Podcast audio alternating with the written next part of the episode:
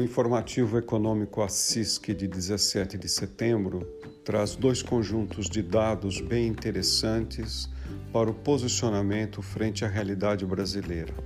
O primeiro conjunto refere-se a medidas um tanto tradicionais do desempenho macroeconômico, medidos através da taxa de inflação, ou IPCA, taxa de desemprego, produção industrial brasileira, volume de bens comercializados no setor do comércio, volume de transações do setor de serviços. Todas essas informações são do IBGE. Além disso, a gente também inseriu o saldo de carteiras assinadas ou contratos de trabalho no período atual e no ano de 2021. E o que a gente observa é que os indicadores macroeconômicos ao longo de 12 meses são bem positivos na economia real. Para ter uma ponderação em relação à economia que a gente trata de nominal, que são os valores transacionados no mercado acionário, listamos um pequeno conjunto de empresas com ações na B3, Bolsa de Valores brasileira.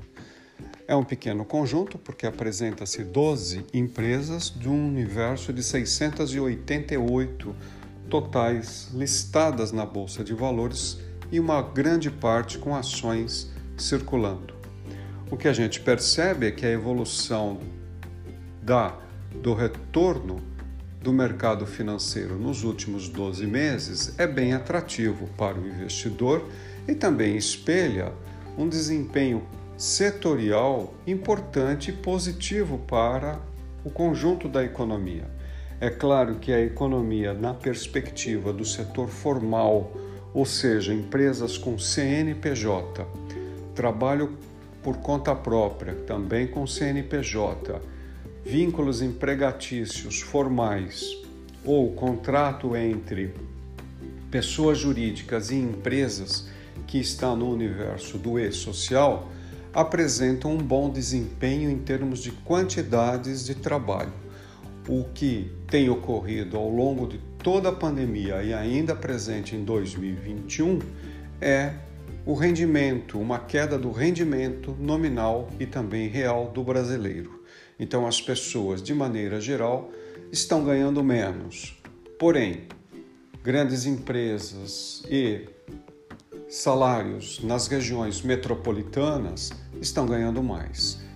Isso reforça a concentração de renda que dura há décadas no Brasil.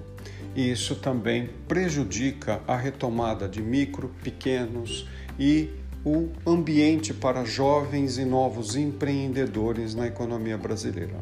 Contudo, observar os indicadores dos últimos 12 meses é muito mais seguro para tomar decisões, não se deixando impactar por pequenas variações que ocorrem de um mês para outro. Isso, na verdade, mais ilude a gente, a gente do que esclarece. É isso.